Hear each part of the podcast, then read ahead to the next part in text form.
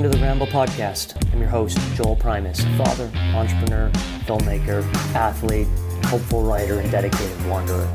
I'm curious to learn more about how people live their lives, their struggles and passions and pains.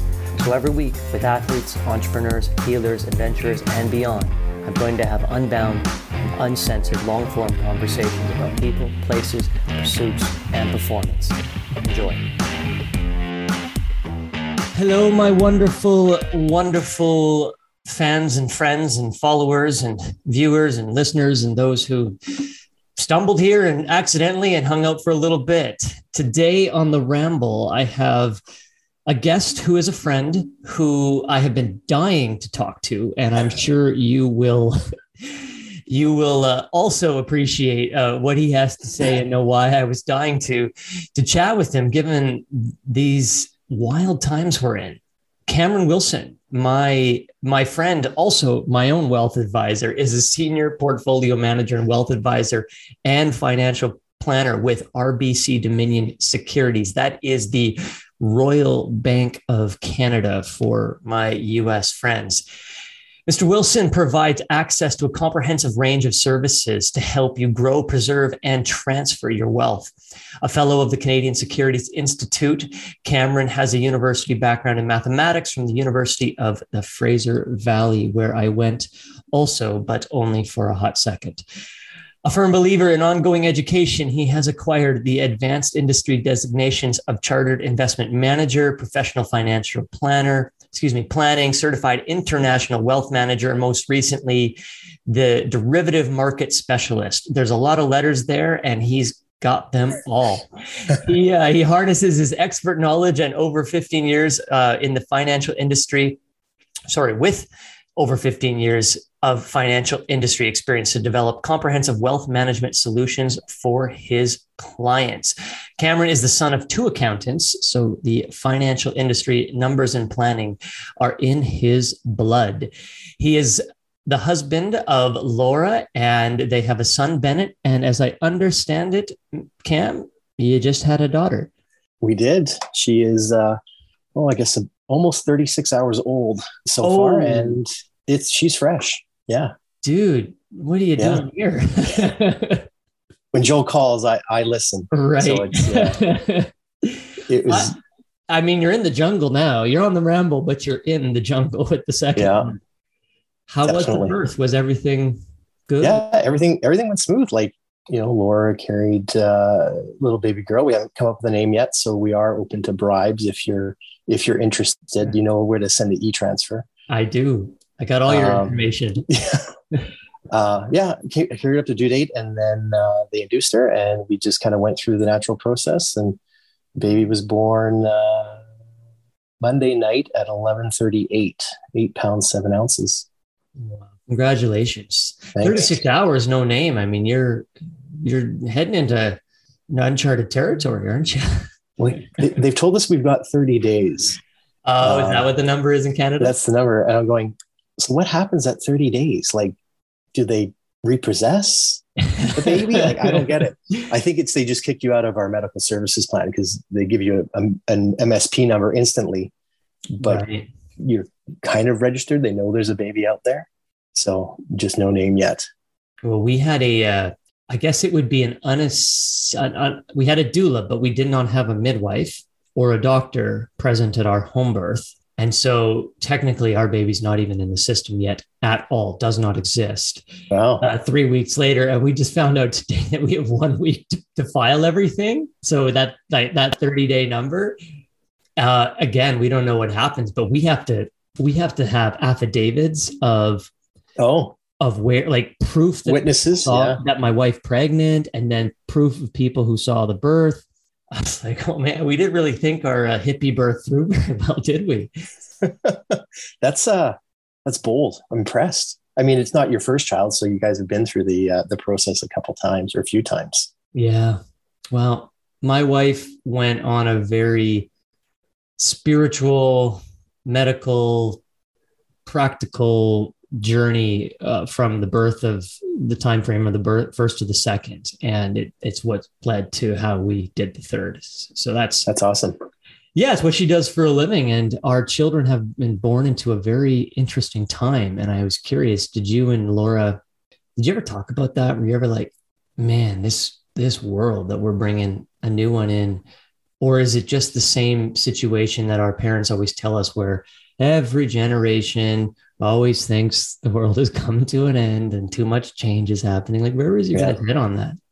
It was uh i mean we definitely wanted a second child. It was uh uh in the in the plan you know the rough plan because uh, unless you know someone who actually can predict the future it was just like yeah it'd like to happen. And then it kind of happened. It's like okay it's go time.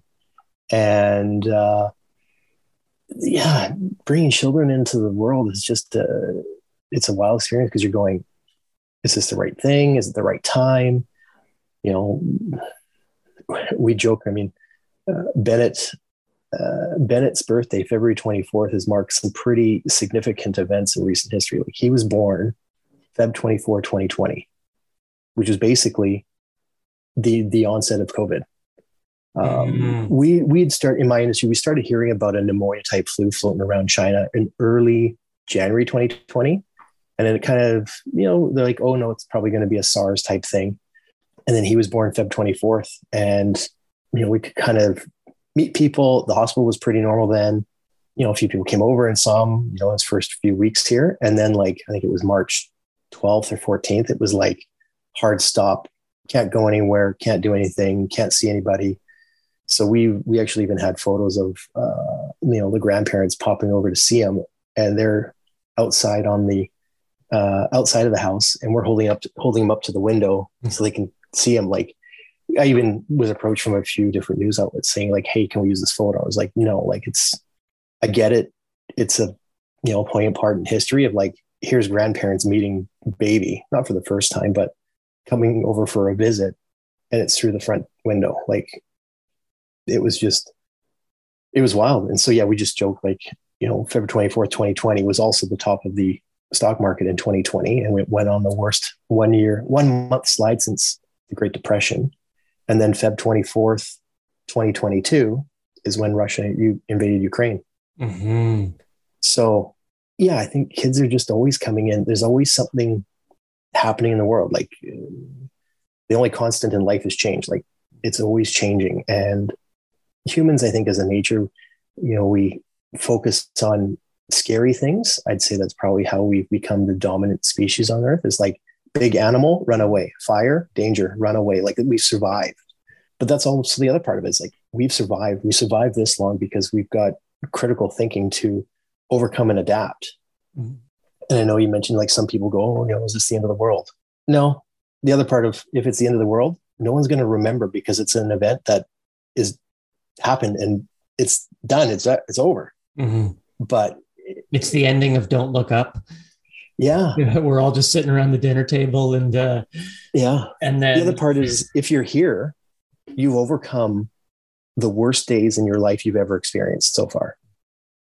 And I've I don't know where I've heard that or saw it recently was like, well, if you're it's like if you're reading this or if you're if you're experiencing this right now, you've survived the worst day in your life that you that you thought was the worst day in your life and it's, it's like well you know we've all had some pretty brutal days but you got through it. You you know persevered and you know like oh this is the worst thing ever. And then you look back and go yeah it was pretty crummy but i got through it.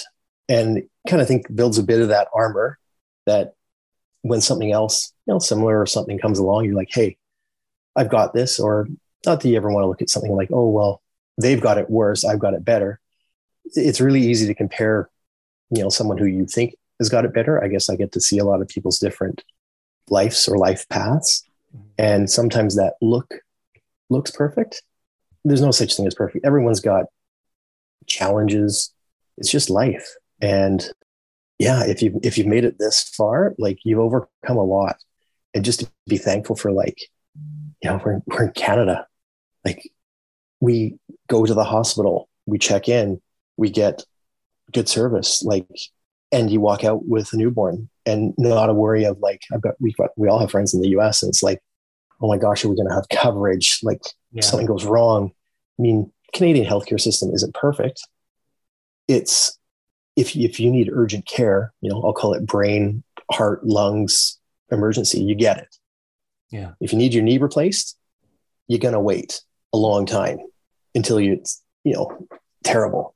But yeah, we've just be thankful for where you're at. And I think that's I'm getting better at trying to practice that every day, being like thankful for what, you know, what I what we've all overcome and just be like, okay, there's a roof, I've got clean water, access to food, pretty safe in Canada. Like there's a good chart and people can Google Google it. I believe it's called Maslow's hierarchy of needs. Phenomenal. Um, it's just a triangle chart and it goes through like what are your basic needs? Food, water, shelter. And the next level is like gets into some of your wants and then some of your desires. And when you get to the peak of of the triangle, it gets into like more spiritual awakening. Like you've you've been thankful for everything else below, and you're philanthropic and giving back. And it's a just Google it. You know Maslow's mm-hmm. hierarchy of needs. It's we'll put that in the show notes for sure. Yeah. And how do you when you're thinking about this and you're thinking about the times that we're living in you know you're you're a stockbroker you're you're a wealth manager and that industry although if we look back historically no matter what has happened in the world the market has over you know since what the 1930s till today it's only gone in one direction despite what you know what might have happened in the world over you know in any one given year but day to day I mean, there's been so many, there's always bloodbaths. There's always, it's always fear first. It's always, you know, how many points is the, is the market down? Personally, did you have to make a shift there? And and then we can transition that into professionally how you're, you know, how you thought about the last two years and where things go are going to go from here. Yeah, I mean, if you, eh, everyone loves that, you know, bottom left the top right chart, mm-hmm. it, and it happens. I mean, you can throw a lot of things in there. When you zoom out far enough, it looks pretty good. We live longer. Yeah, bottom left, top right. Like we live longer. It doesn't go up forever. You know, access to clean drinking water. More and more people have that. Um, the day to day noise is challenging because it fear sells. I mean, I've got clients that work for different, you know, call it news or entertainment channels. And, you know, if you think you're getting all the news in 42 minutes at 6 p.m., then, you know, they're competing with Love It or List It and Flip This House and Dragon's Den and whatever else. In Canada. Yeah. It, it, yeah. You know, Shark Tank or then if you think you're getting the same content from the news, call it in 42 minutes, then you think someone can find buy, renovate, flip, and sell a house in 42 minutes. Just like you're, you know, you've been on Dragon's Den a number of times. Do you think that whole clip was like 15 minutes? No, yeah. you were there for hours, but it's condensed into the entertainment. And I think, you know, call it the rise of whatever it's fake news. I think it's just the term. People have started to dig in a little bit more of on information that they want well, and that I've I've felt like everything is fake news because everything is sound bites, everything is headlines, everything is you have if you're not digging in and looking around, you're just not getting the full story anywhere because to your point, they can't. They can't give you the full story, right? And it's it's not possible, but we're we're not whenever that shift happened, we weren't said, by the way, we're kind of just yeah. tipping the tip of the iceberg now. And I mean, now in the last two years, more than ever, that's been the case. And are you, you know, from pandemic to Ukraine, Russia, I mean, that's a lot to handle in the markets. Are you thinking about things differently?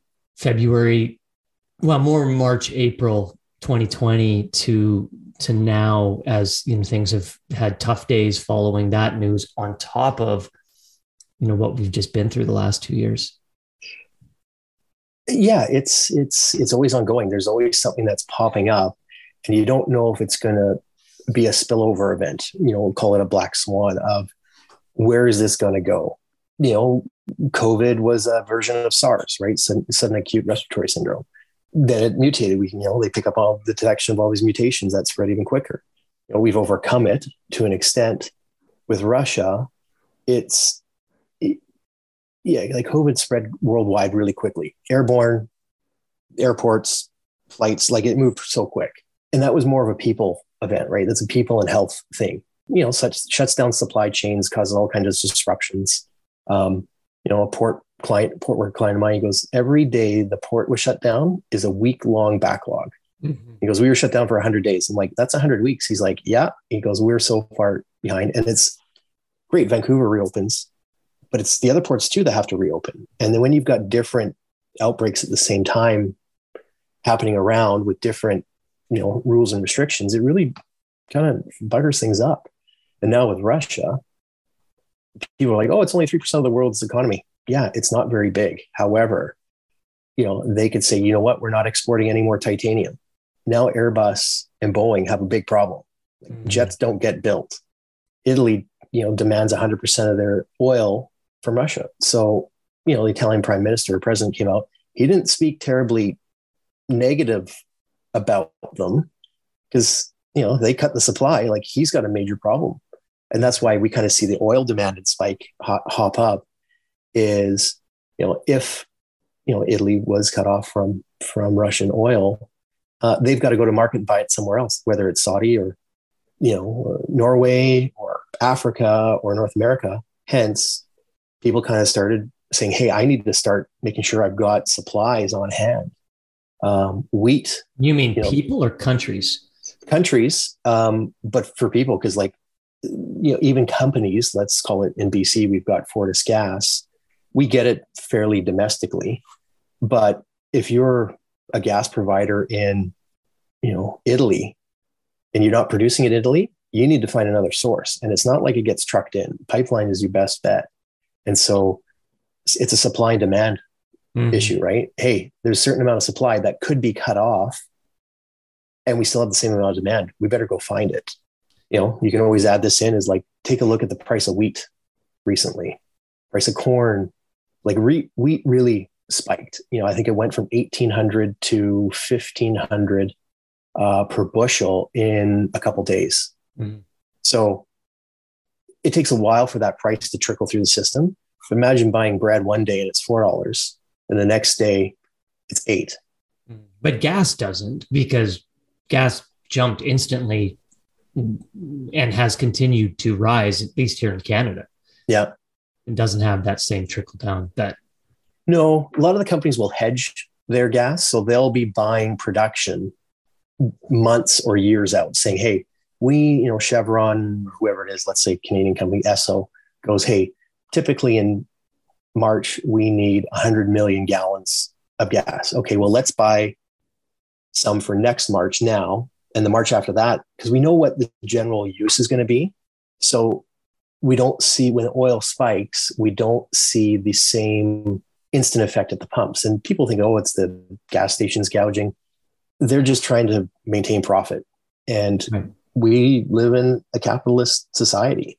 You know, our pensions are based on a lot of companies that need to earn a profit. And it, it's is that the same? A, is that the same that's obviously the same with your 401k as it is with your Canadian pension plan. That it, you're, they're all based on obviously companies that need to make a profit. So how does that change? I could be wrong about that. So correct me if I'm wrong, but how does that change how someone needs to be thinking about where they're putting those investment dollars today? At least how you're thinking about it differently. Yeah. Yeah. There's a good book out there called Thinking Fast and Slow um, from Daniel Kahneman, um, if I've pronounced his name right, is you've got to think about the short term, i.e., gas price today, but thinking long term of in 20 years, are we going to have gas cars? So it's, and that's how I'll look at investments and going, okay, what's good today? Where is the trend today? Where is the trend in the future? So the trend today would be like, hey, can I buy TikTok? Great that is a that is that is a trend today i'll look at step back and go okay who uses it okay typical demographic 18 to 38 my mom has no idea what it is and you're probably not letting your kids on it yet so I'll call that a more of a trend type of investment. But then a long term trend would be like, what do you, your kids, your parents, and your grandparents use every day? Mm-hmm. That'd be like Johnson and Johnson. Like we're brushing our teeth, you know, toilet paper, which is like Kimberly Clark. Toilet paper, I mean, maybe we've gone from leaves to papyrus to paper, then soft paper. What's the difference between now and what we had 20 years ago is we had one ply. Now we got like four ply or maybe eight ply if you really want to get fancy. How, um, how do you how do you mark the when you're talking about TikTok being a trend, or you know, at one point Facebook being a trend, and now call it metaverse being a trend, or, or Facebook being meta, and saying, well, that's no longer a trend. You know, big tech owns so much of it, and and then you know, it's not just that these days because now we're talking. Well, is NFT are NFTs a, t- a trend? Is Bitcoin a trend? You know, Biden just announced that that they're moving to regulate it as a result of the mm-hmm. war. It, it, jumped up as of you know when we're, we're speaking. So you know, where are you saying these things are these are trends, but you see where you're pegging that this trend just becomes the norm? What, yeah, when does a search engine? I use Google. Like we tend to use it pretty often. A lot of people use it. Your kids use it. You use it, your parents use it. Great, but G- Google's the one that survived. You know, yeah. we were we were you know late teenagers, early adults in the internet era in the dot com. What happened to Excite, Hotbot, Ask Jeeves? You know, Bing's still around. Yahoo, web crawler. Ask Jeeves like, isn't around anymore. It probably is, but when's the last time you used it? You might get a you know bad gateway error four hundred four. It doesn't exist. You know, I mean that's great thing about like working with clients is you start to see what they start reading or get interested in of like hey, what do you know about this like Bitcoin thing? Or can you explain it to me? so it's that's why I love I love what I do because it's like always learning about new things like what the heck is an NFT? And then when you tell clients, hey, pro- have you gone on an airline? Yeah. Do you ever download your boarding pass to your phone? Yeah. That's an NFT. Like it's your serial number of a boarding pass on your phone. You can't fake it. It's assigned to you. You can send it. I mean, say you sell your your airline ticket, you can send it to me and I can use it. They're like, oh, so that's what it is. I'm like, yeah, it's like digital hockey cards. Sure, the Wayne Gretzky, you know, mint condition hockey cards got a value, but it's a store of value. Like it's just a store of wealth that someone thinks it's worth more. NFTs yeah. are digital version, but maybe it's a digital conference pass that you get three meetings or three phone calls with a mentor or act, you know, I'll buy an NFT to let's say Rogers Arena in Vancouver that gives me unlimited access to every event they've got. And I can will that and transfer it down my generations. Like I had just uh, I had just heard that the the very first original Barbie was three bucks, which was pretty expensive uh, yeah. back then. And now, if it's still in mint condition, it's eight eight thousand plus dollars to buy one of yeah. those things. And what makes me curious is now that everyone's kind of getting the idea that there's potentially some money in some of these things like those other things that they definitely didn't keep in mint condition you know and it's easy to keep something digital in mint condition do you think that there's going to be a lot more people being finan- uh, making intelligent investments into coin nfts anything in this web 3 that's going to result in in in more transfer of wealth to the younger generations than you know has historically happened? It, yeah. I think i think it's a thing. Not entirely sure like how long it'll last. Yeah will it last? Yeah i think it will. Will it will it be a long term trend that you know we've got to we've got to deal with? Yeah different you know, let's say our parents loved having hockey cards. Do they keep it in mint condition? Maybe not. Um, one of the best performing, call it assets for wealth, has been art and wine ten, too, right? Art and wine. Whiskey's yeah. picking up now. I shouldn't drink my whiskey and wine. Is that what you're saying? Yeah, we should be doing that. We should be doing this in person. I uh, I've got a, a couple nice ones around. So, you know, say I've got whiskey bottle that I can pass down to my son. You know, does he find interest in it? I don't know. You know, it's value is call it a number or something that someone else places on it that somebody else sees value in.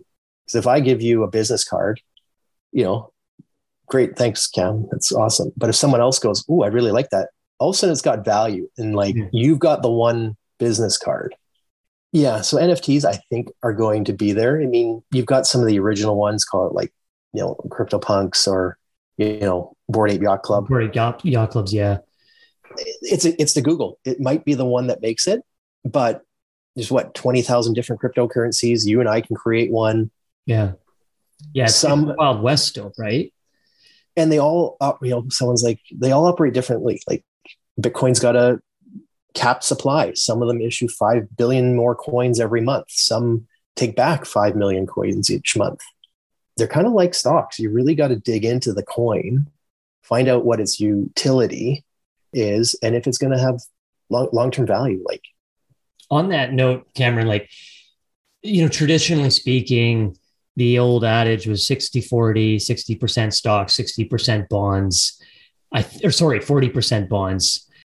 Are you I don't like someone like a broker probably at least in Canada isn't dealing with with getting guys and gals into coin uh in ter- because it's not regulated to the extent that it needs to be or correct me if I'm wrong but have you is there are you advocating and saying listen that model's gone and here's how i'm i'm p- piecing it and yeah if you have the money to lose you should buy research and buy a little bit of coin and buy a couple of nice reds and store away in the basement you know are you is there any sort of change in that approach and you know doesn't help your business if they're putting a bottle of red in their basement but you'd be surprised. So I, I we can't advise clients to buy it at the moment based on how we're licensed. I will say people should diversify beyond the traditional 60 40, 60% stock, 40% bond. How they diversify is, is kind of up to them. Some people go, Hey, no, I own a bunch of real estate condos and office buildings and industrial parks or mobile home parks. I think it's too much diversification can hurt you because you've got 50 million eggs 50 million places that just doesn't work Every, and everything works in cycles you know there's there's funds are out there that you know i can't buy a monet or a picasso but there is a fund that owns it so i can buy a sliver of that fund and now all of a sudden i own one one millionth of their art collection so it's a way of getting in to call it alternative asset classes without, you know, trying to come up with, I don't know, $10 million for a Picasso. Uh, I can find 10 million friends that can kick in a buck. All of a sudden, we can all own it. Um, and you're seeing that the new term coming up is DAO, DAO. Yeah, de- decentralized uh, organization. No, decentralized autonomous organizations. So we form a group, and there's a million people, and we vote on initiatives. So the DAO would be specific to saying, hey, we're interested in acquiring art. And we all kick in 100 bucks. You know, there's 100,000 of us. And all of a sudden we have $10 million and we can go and acquire art.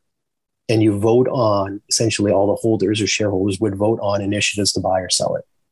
The, um, the DAO, the DAO has always intrigued me. I've just, you know, if you're talking about shared ownership of a thing, the thing that's always made me concerned is the share is the shared management of a thing within a DAO. does that concern you? Where this idea that there's just these smart contracts in place that I, I don't I guess what I'm really saying is I don't understand. The idea is that a bit stick it to the man, if that's fair to say, and saying like the old way where CEOs and boards and there's a bureaucracy and there's and there's sort of human control. This gets rid of all of that and it's sheer consensus yeah. and I don't, I just feel like the same amount of error still resides in what that can be. Yeah.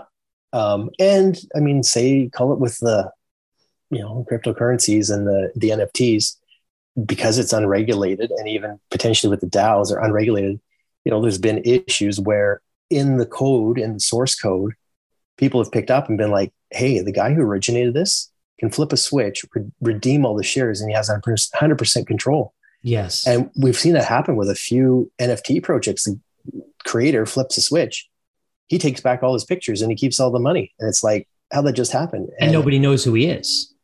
Yeah, right? the other yes, the other part is you see the web address, but you don't really know who it is. Yeah. You know, the the wallet address. And there's no enforcement. It's like, well, didn't you read the smart contract proxy? Well, no. Well, that's it's kind of buyer beware. And that's where, you know, I just go, hey, if people are going to do that, clients, like we can't recommend it. If they want to do it, it's they're kind of on their own because there's there's no regulation. Like, you know, we've seen it in the regulated markets. If you know a CEO or a company absconds with money, there can be a class action lawsuit, and hopefully there's some recovery. Mm-hmm. But yeah, with the cryptocurrency, like it, it it's gone, gone. There's no there's no coming back. And I think it's the other part. I mean, partially on the social media and even with you know, Meta has transformed, you know, as different generations have used it. Just for those listening, DAO and DeFi are different things. Yeah. And can you just quickly, because people are hearing these terms like NFT, non fungible token, okay, Bitcoin, coins, blockchain, etc. People kind of understand that now after five plus years of it slowly and surely being hammered into our heads. Uh, understanding what it is is a very different thing than understanding how it works or how to invest yeah. in it. But just, just it's maybe just DeFi. Just touch on DeFi really quick if you can see, I'm still getting up to speed on some of these too, because you know, I go, hey, can I invest in it? Is it worthwhile? Is it worth my time digging into it? So de- decentralized finance, essentially, kind of in traditional finance, stocks, bonds, investment funds, Visa cards, credit cards, um, bank accounts. So decentralized is taking it, you know, onto a blockchain where peers are lending to peers, providing financial transactions that way. You know, I can send you coins through my wallet, everybody can see the transaction. They just can't see that it was me or see that it was you until there's a potential identifier out there. And that's that's where I think potential security risks happen is we've heard of some where they post oh billions. yeah bi- billions and, fraud in bitcoin in the last year yeah and wash we call them wash trades so where there's two call it traders colluding to increase the price of something and then find someone else to buy it. So, which is no different than they have done forever in public markets. stock markets, right? Yeah, but if you're in the public market, itself. you've got an account.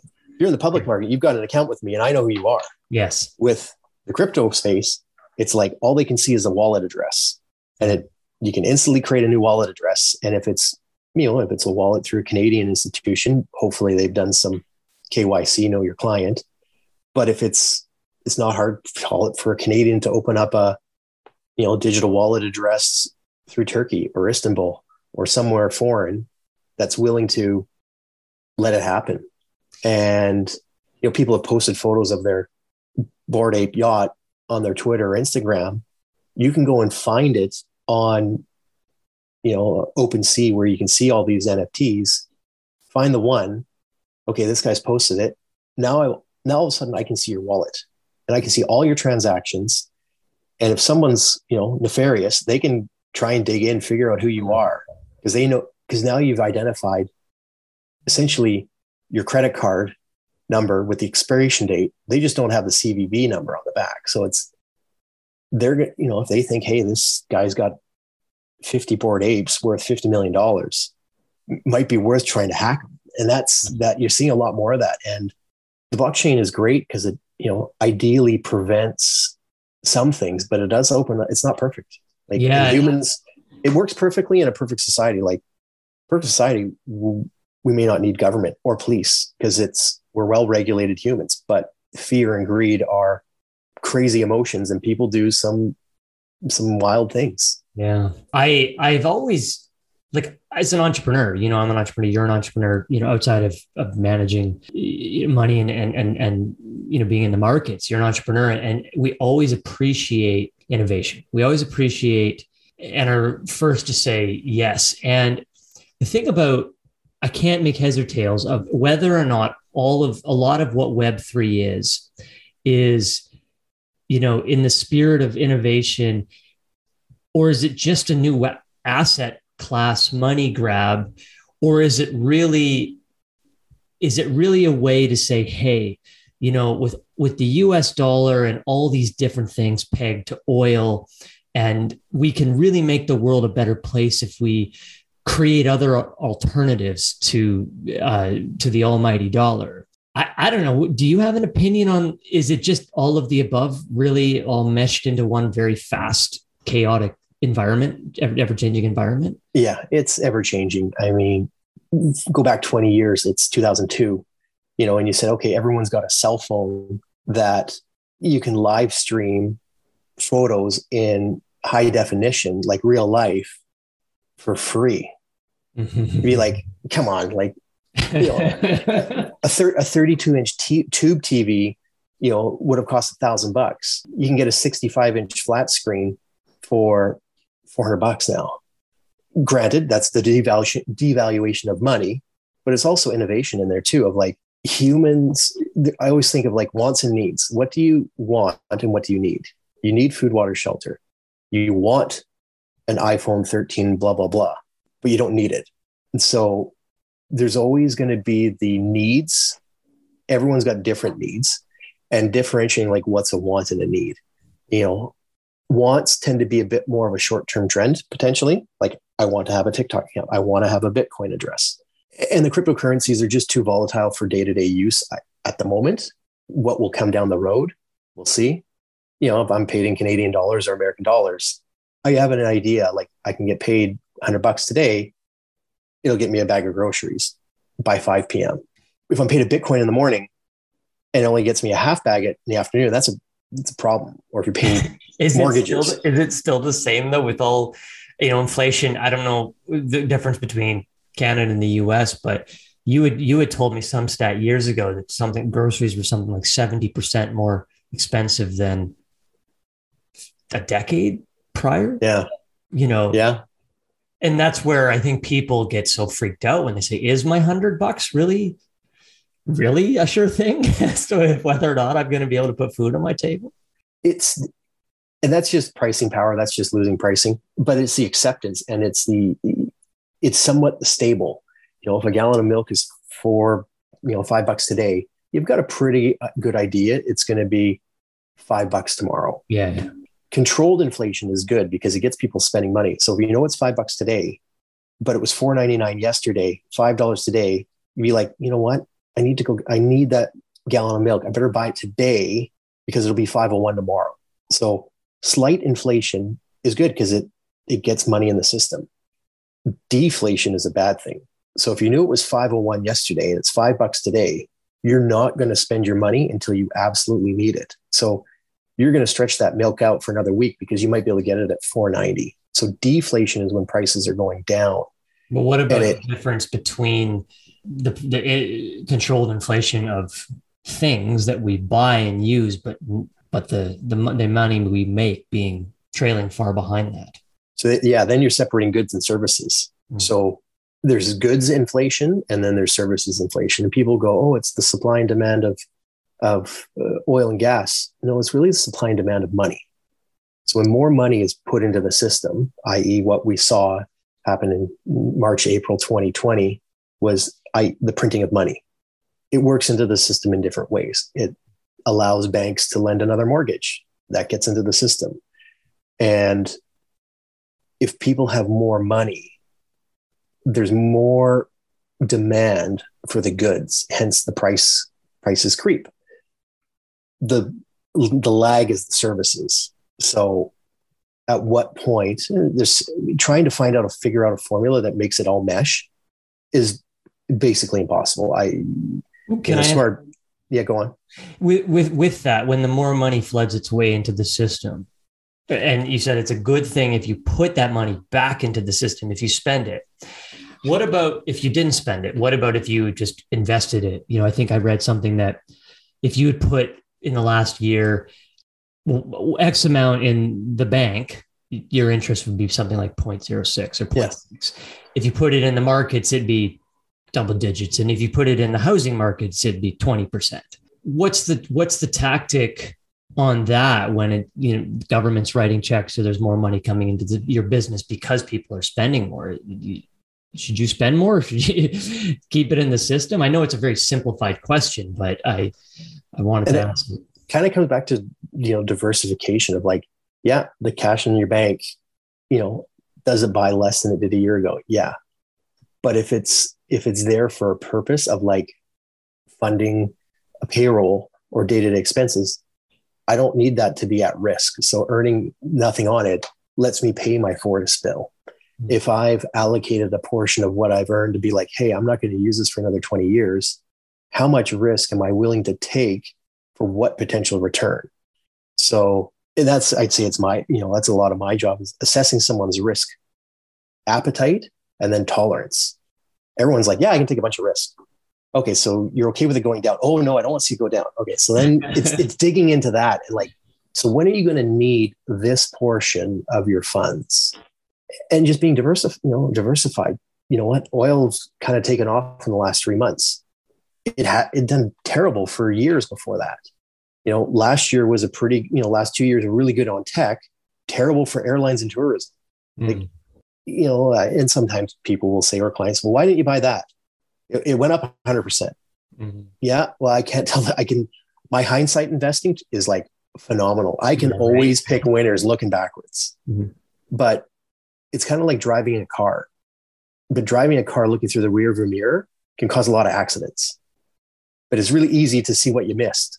Mm-hmm. So you're kind of driving, you know, investing is a lot like driving a car. And you, you can see through the window somewhat. And you just try and avoid big mistakes is the big one. That, um, that world is shaken up a bit, right? Because there's people on TikTok giving investment advice these days at Instagram and YouTube. You know, what does that, what, what do your guts churn when you see that? It, or is it just part, part of the times? It's, some in some of the education or like TikTok or Instagram videos are good. Some are uh, terrible. Like where the math is like, d- like it's just botched. Mm-hmm. But you're going, oh gosh, I hope someone's not taking this as advice. And everyone's really good about talking about their winners because it's fun. No one wants to talk about the stock they bought that went to zero. Like it, it happens. And as long as you're again divert own different portions and different ones, you should be okay. If you put everything in one basket, it's a pretty big bet. If you're younger, you can overcome a, a massive loss. Guess I see sometimes, you know, people as they're approaching retirement, if they haven't saved enough, they see the end of their earning years in sight. I'll say 55, they think, oh, geez, I could retire in five or 10 years. How much do I need? They may have not done any planning or circumstances. And they're going, oh my gosh, I got to take a big bat to try and catch up. That's a so high risk say, tolerance. That sounds like something I'd do. yeah. Every, again, every, some people will be like, let's let's go uh, let's go parachuting out of a plane. Why on earth would you jump out of a perfectly working plane? I've got well, I've got a parachute. Nope, that's silly. Like everyone's tolerance for risk is is different based on circumstances, um, and it, it, you just don't know what's going to work. And having at least a rough idea of like, hey, where am I going? am I on the right path? When do you think people should start that path? Uh, and and is there a magic number? Is it twenty percent of your, you know, your take home and right away, or do you think, yeah, we should, you know, be at the roulette table for at least at least at least our twenties, trying to figure it, you know, try. you got. I mean, you have to take some losses to figure out to learn. Like, you know, you're a runner. I am not a runner if you if someone came to you, hey Joel, I want to run a marathon, great. You know, probably take you, you know, two years of training. No, I want to run, I gotta run one next weekend. Yeah, that's it might work, but you're probably gonna get really injured and like mm-hmm. it's gonna and you know, kind of planning and investing is the same way. Like I come to you and say, Hey, I want to run a marathon. Great, Cam. We're gonna start with a 20 minute walk run. Yeah. And here, here's our plan to get there. You know, when should people start looking at investing? I think, I mean, we get parents getting their kids involved when they're eight, nine, 10. You know, they open up a second account for the kids and be like, and I help them through it. Like, what do you like to do? Oh, I love playing hockey. Hey, do you want to own a company that makes your hockey skates or your stick. Yeah, that'd be cool. You know, you know, if it's different. Oh no, I really love cartoons. Well, who's your favorite cartoon character? Oh, I love Woody and Disney. Hey, you know what? We can actually own Disney. And even if they're just it gets them a bit more exposure into like knowing what they own and getting them into that idea. I mean, it it's definitely them, does it give them a sense of the language of money and how and how important do you think that is not just for kids. It's i mean we're not taught it in school. I mean we i mean granted we graduated 20 years ago um, or more. My parents were accountants. They told me to save. I was like you don't know what you're talking about.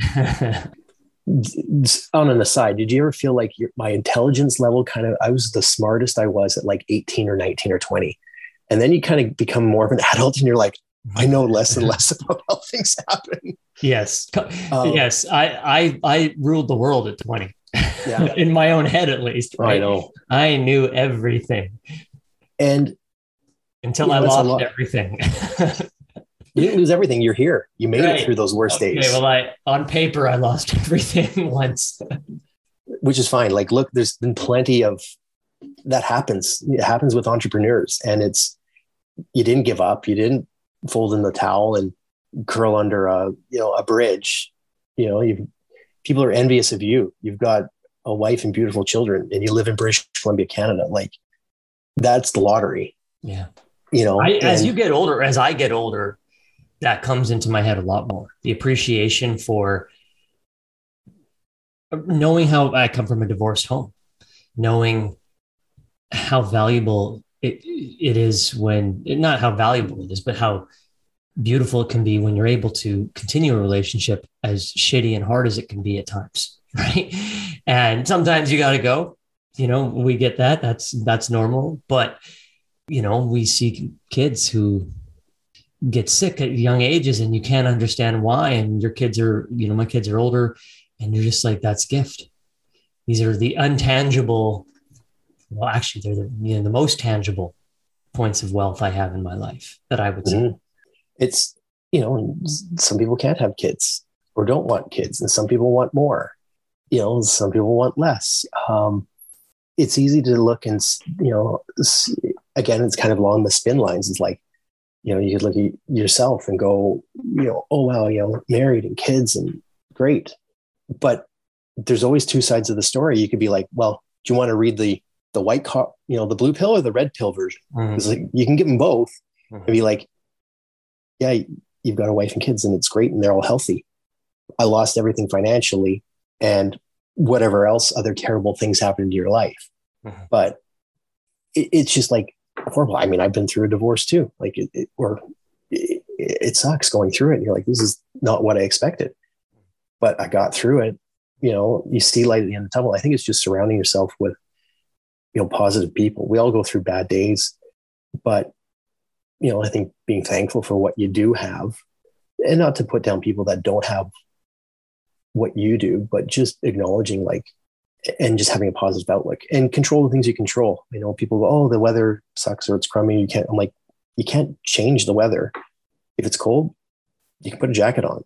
If it's too hot jump in the shower. Like you've got those choices and options and that's just the thing is is having choices and options around you know money and finance and you know as people retire i'll jump back there and go some people think oh i need to have a million dollars or two million or five million or ten million. How much do i need? It's really a process of reverse engineering. It's how much do i need on a monthly basis to do what i want? So you don't you don't retire on having a million bucks. You retire on I need to bring in $6,000 a month in retirement because my base costs are going to be 3,000. The things I want to do are going to be another two. And the things I dream of are going to cost me another one. Okay. How do I, how do I come up with $6,000 a month when I retire? You know, is it Canada pension or in the States like social security? Um, am I going to have to draw on my own savings, you know, 401k, RSP, TFSA, or a, a company pension plan? You know, how am I going to generate that monthly income to live and do what I need to do? Is kind of what it comes down to. And, you know, if you go, hey, no, it's I've just got Canada pension or Social Security, and that covers me for about 1800 a month. Okay. And I need 6,000. So I need to come up with another 4,200 of my own money between now and call it 60. How do I get there? I can eat there.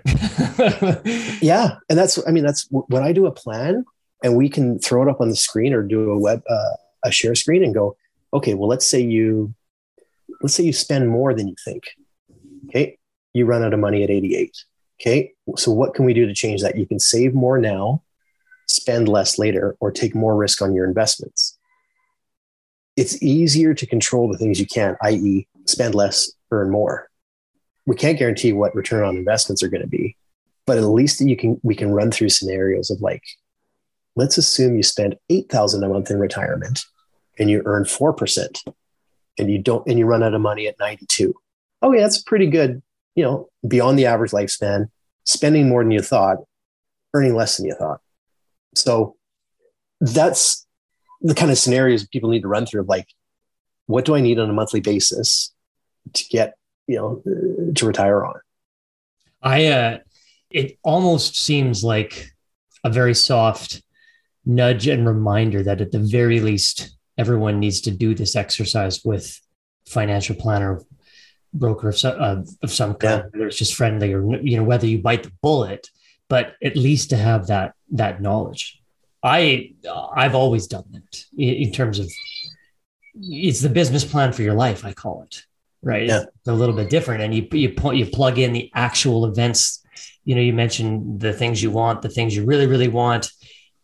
Put them on paper, right, and just actually understand what it costs to do those things and then know that you know a lot of that's going to shift and change and speaking of that change and you know i know you've got a young kid so i don't want to keep you too much i can, I can, I can, you had, I can fresh, hear him in the background I, fresh fresh one so yeah i just wanted to ask you a couple more questions tonight and we'll do a we'll do a part two. Oh yeah this is awesome. know, I, I was curious we talked a lot about or at least you know we talked a little bit about bitcoin nfts defi daos and there's been this this this sort of underlying dialogue that COVID was the great, or sorry, the pandemic was the great accelerant in a lot of technologies and, and the way that the world is going to go in the next little bit. And you made a comment about trends, and I just I'm just curious, you know, your view on and all this on this sort of all holier than thou innovation that we we get very excited about. And um, you know but where does where does the mark actually land land? And should we be concerned about some of it? Because I, I know this is a long way around but a lot of it like digital dependency really concerns me. And a lot of people i hate the talk of of digital passports from the standpoint of more digital dependency and and having to further engage in in things that I I don't understand because I don't understand the, the, the nuance of what makes those things run, and that scares me. I and yeah, you know, and um, it does. It's not scary if it was operated properly, and that's the concern. Mm-hmm. I think is the is out there is in a perfect world. It makes a lot of sense. People aren't perfect, and greed is a problem governments aren't great allocators of capital. I mean, they they, you know, I don't mind paying a lot of tax, just don't waste my money. And that is a corporate, that's a kind of a corporate culture or governmental culture is it's very hard to change and shift it. Is that um, global or is that, are you just referring to Canada or, or it's, it's global. You know, people go, oh, how are we ever going to pay back this debt? Governments don't need to run on paying back their debt. That's not a, that's a, that's a misnomer we'll touch on that maybe another time. Digital dependency is okay, except there, there's all these different wires running everywhere. You've got DeFi and blockchain and Ethereum and Bitcoin and Visa and MasterCard and the SWIFT system that everyone's aware of now with Russia being cut off SWIFT, SWIFT system. So you've got all these wires running. We also don't all speak English in the world. So, or operate banking or lending or credit the same way or taxation. Canada, you don't pay your taxes. Yeah, once you start earning about 40 grand the CRA, life gets a little bit more difficult. You know, I don't know how Greece works or other foreign countries, but you, you, there's not a lot of enforcement if you don't pay your taxes in certain countries. So trying to get them all onto one system that works, it, it's kind of like the euro. It's a great idea, but when you've got Italy, Greece, Germany, you know, um, you know, France, Spain operating on a common currency, when they all have different governmental regimes feelings, emotions, treatment of money, it's very difficult to have a common cur- currency. And I think the same way to be on the digital side. It's have something digital that's universal. Great, you got paid a Bitcoin, but you can go buy 5,000 acres in Africa and all of a sudden own that because there's no way that someone in Africa has got the same earning potential as someone in North America. So, yeah, it's the, I agree. Too much digital is not a good thing. I mean, with the 500 different passwords I've got. Um, I'm still I'm locked out of my Google account today because I changed yeah. the password six days ago. Apparently, I don't remember doing that. Yeah. So. Um, it, it, digital is a good thing. It's also, of course, an, yeah. An, uh, it's also got pitfalls, and you know, I think governments, people, institutions are trying to navigate it eh, very fast. And like you said, with COVID coming on, this rapid increase, you know, people were given stimulus checks and it's meant to bridge the gap. It bridges the gap in the short term, but it just widens the gap in the long term between the haves and the have nots. So printing money is a really easy thing for governments to do essentially. And it makes it look good like, hey, we're helping people out getting through the, the crunch. It just widens the gap for things later on. So it, it it's a short term solver, but it doesn't fix the problem. Mm-hmm. Um, and with COVID shutdown, people had a lot more time you know their wages stopped so they started looking for other ways to try and flip things buy nfts start cryptocurrencies just to try and earn a bit more to get ahead and there's always a curve out there it's like the early adopters then like the smart money comes in and then the herd comes in and you get this massive run up in you know all kinds of things and then it different bounces down until it finds its long-term average like you could say long-term you know, long-term return average in BC real estate is about 7%. In Canada, it's five. Occasionally gets overbought, but it's not going to come back to where it was. It's probably going to come back to that long-term average at some point. Yeah. And with the shutdown, it just changed things. Like we were sent home. Everybody worked from home.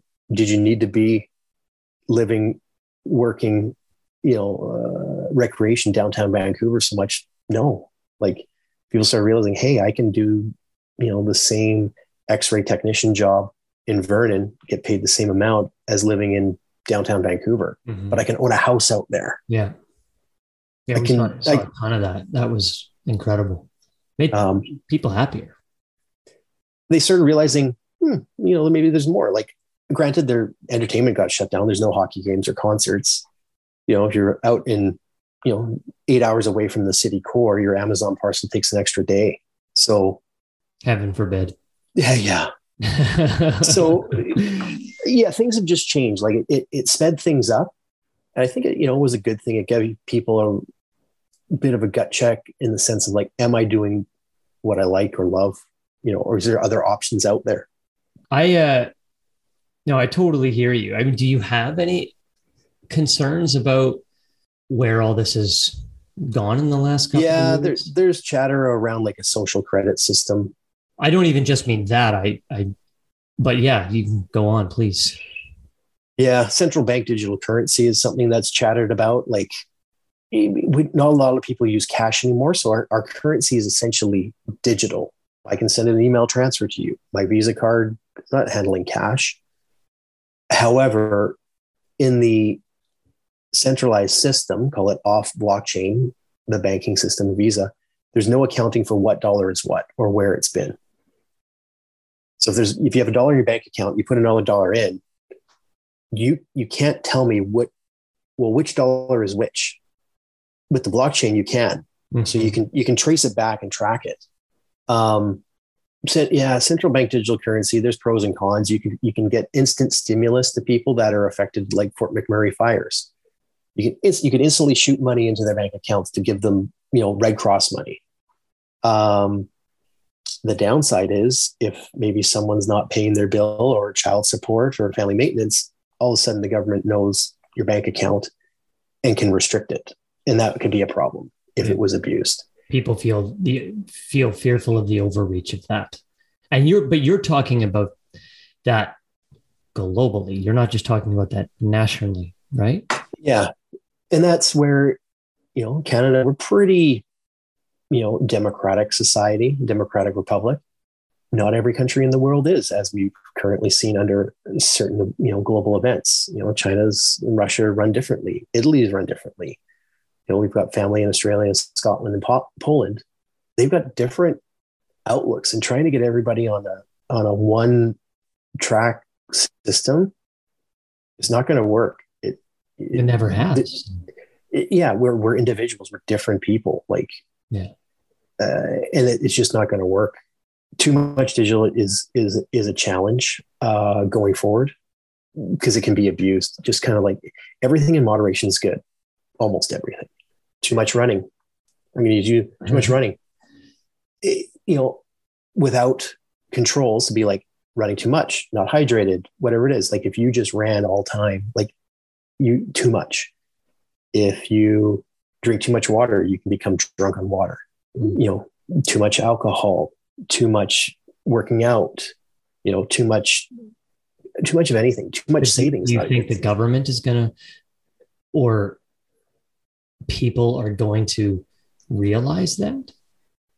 That there's that it's just or or what is the factor where that all of a sudden becomes really uncomfortable for people they become very uncomfortable as a i mean you're, you're seeing that uprising of populism call it a new form of you know politics is appealing to get you in and then when you're in there it ain't getting done but it got you in mm. so it's it, it's a lot that's a problem I mean, this felt, uh, that's why everything has just felt very uh, self-serving. You just, it's, you just don't hear many people saying anything period. They say what needs to be said and they don't do it. So I just, mm-hmm. it just doesn't feel like anyone's saying anything. And like, you know, some people will go, I mean, let's call oil prices. They go, Oh, I remember this was a, a local MP member of parliament. So like a, the US equivalent of like a, um, kind of like a senator, kind of like a, um, a House of Representatives going, "Oh, we've got all this natural gas, and we can we can get it out of the ground at two dollars and sell it to foreign markets at twelve. And what didn't come up, people go, oh, "That's a great idea." Like you realize our prices of gas will go higher locally, even if we get it out at two. Well, no, that doesn't make sense. Like, why would they sell it to the locals at two dollars when they can ship it offshore at twelve? it's not a perfect solution. So, you know, you think it's going to go higher. Well, yeah, we'll ship it ship it off and make 12, but it's going to be 12 bucks, 10 bucks here. So it, Canada's got a lot of resources. You know, that's a whole other issue of trying to extract them in a efficient, long-term, sustainable way. But you know, some go, oh well, we just need to pump more gas and, and we'll be fine. Like, you know, our gas price will be 10 cents. No. If we pump more, more people will want it. And you mean pump, you mean pump it out of the oil fields? Yeah. You know. So you're saying flood, one more time, flood, like I'm yeah, a 12 year, like I'm a 12 year old. we pump gas out of the oil fields. It does not change the currently two dollar a liter price we're dealing with. It take a long time mm-hmm. because the, even just hop onto Google and do a search for price per liter worldwide, there's a lot of places cheaper. There's a lot of places more expensive. Also depends on like where the country is situated. You know, can they support other forms of energy? Like Canada, we have a lot of hydroelectric from you know water and dams, oil. We've got some nuclear plants. We've got wind. You get into some of the other countries, you know, that are landlocked. There may be no dams. Maybe they're reliant on coal. There's no natural gas and so when they're when they're stuck to one energy source um, the price goes up mm-hmm. and in canada you're I mean, saying globally, canada would rather sell their barrels elsewhere for more than make it cheaper here that's the net of it yeah i mean with let's say some of your businesses if you can sell underwear in canada you know 40 million people for $40 a pair, but you can appeal to the UK and there's 100 million people in the UK and you can get 80. Do you really want to sell them locally at 40? But taking out, I hear you, and taking out the corporate mindset, theoretically, within a government structure, that cash should find its way to the people anyway, right? In some form or another, whether it's a park or a. It should. Kind of comes back to the, you know, maybe there's not, maybe a government DAO would be of, of interest in the sense of keeping governments a bit more accountable to not wasting money. Yeah. Um, you know, we call them poor allocators of capital. They do really good things, but they also waste it. I mean, sometimes too. Um, it's a it's a tough balancing act, and taxation is a really taxation is a really easy one to get past. Being like, oh, we're going to tax people that earn more and more. Canada's kind of looked at as a very globally, we're looked at as a high tax, red tape country. You want to start a business? We're not exactly super business friendly. No, we're not. We were the most business friendly we've ever been during COVID. Yeah. Because of all the grants and all the all the different avenues that opened up that helped businesses stay alive are the same things in many respects that mm-hmm. innovation needs to begin with. I hate to cut this short, but I but I, but I've got to. You got to go. So I uh, I won't. I know we got to we got to end this abruptly. So all I'll say is two things. One, any place you recommend people to have a look. If they just they want to they want a couple really legit places to learn more about finance and wealth management and wealth building and two where can they find you? Just my website cameronwilson.ca you know they send me an email we can have a chat see where things go from there. Uh, the other part you know really good web there's some good websites out there for for learning. Investopedia can get you through a lot of the terms. Um, Canadian Securities Institute in Canada is kind of where we get a lot of our licensing and designations from. So that's got some consumer resources. You know, BC Securities Commission is a good website for getting educated on investing basics and how to stay away from, mm-hmm. you know, bad actors out there. SEC so, equivalent in the United States. Yeah, SEC yeah. equivalent. Find someone that's licensed, Google them, see if they're licensed. I mean, we've come across people, they go, Oh, yeah, I got a financial advisor. You're like, Oh, just curious who it is. You look them up and it's like, they're not licensed. It's just someone that's random on TikTok you know, or Instagram. There's, I mean, it, again, TikTok, how much financial advice are you going to get in a minute? There's good ones, there's bad ones. Like, I hear you. Cam, thank you so much, mate. I know you got a 30, Thanks, Joel. 36 year old. I'm going to let you go, brother. Okay. Talk to you soon. Bye. Bye. As always, thanks so much for listening to The Ramble. We know there is a lot of podcasts out there, so we thank you for choosing to listen all the way through on this one. You know, we want to be part of the, the solution, the, the good questions, the things that move you and inspire you and make you want to connect deeper with yourself and others, know, all that great stuff. So if the spirit does move you, subscribe, share, post, anything. We'd be forever grateful. And if you have any comments or feedback, good, bad, ugly, it doesn't matter. We're here to listen. Guests you think we should have on, of course, send them along. Thank you. And until next time, peace.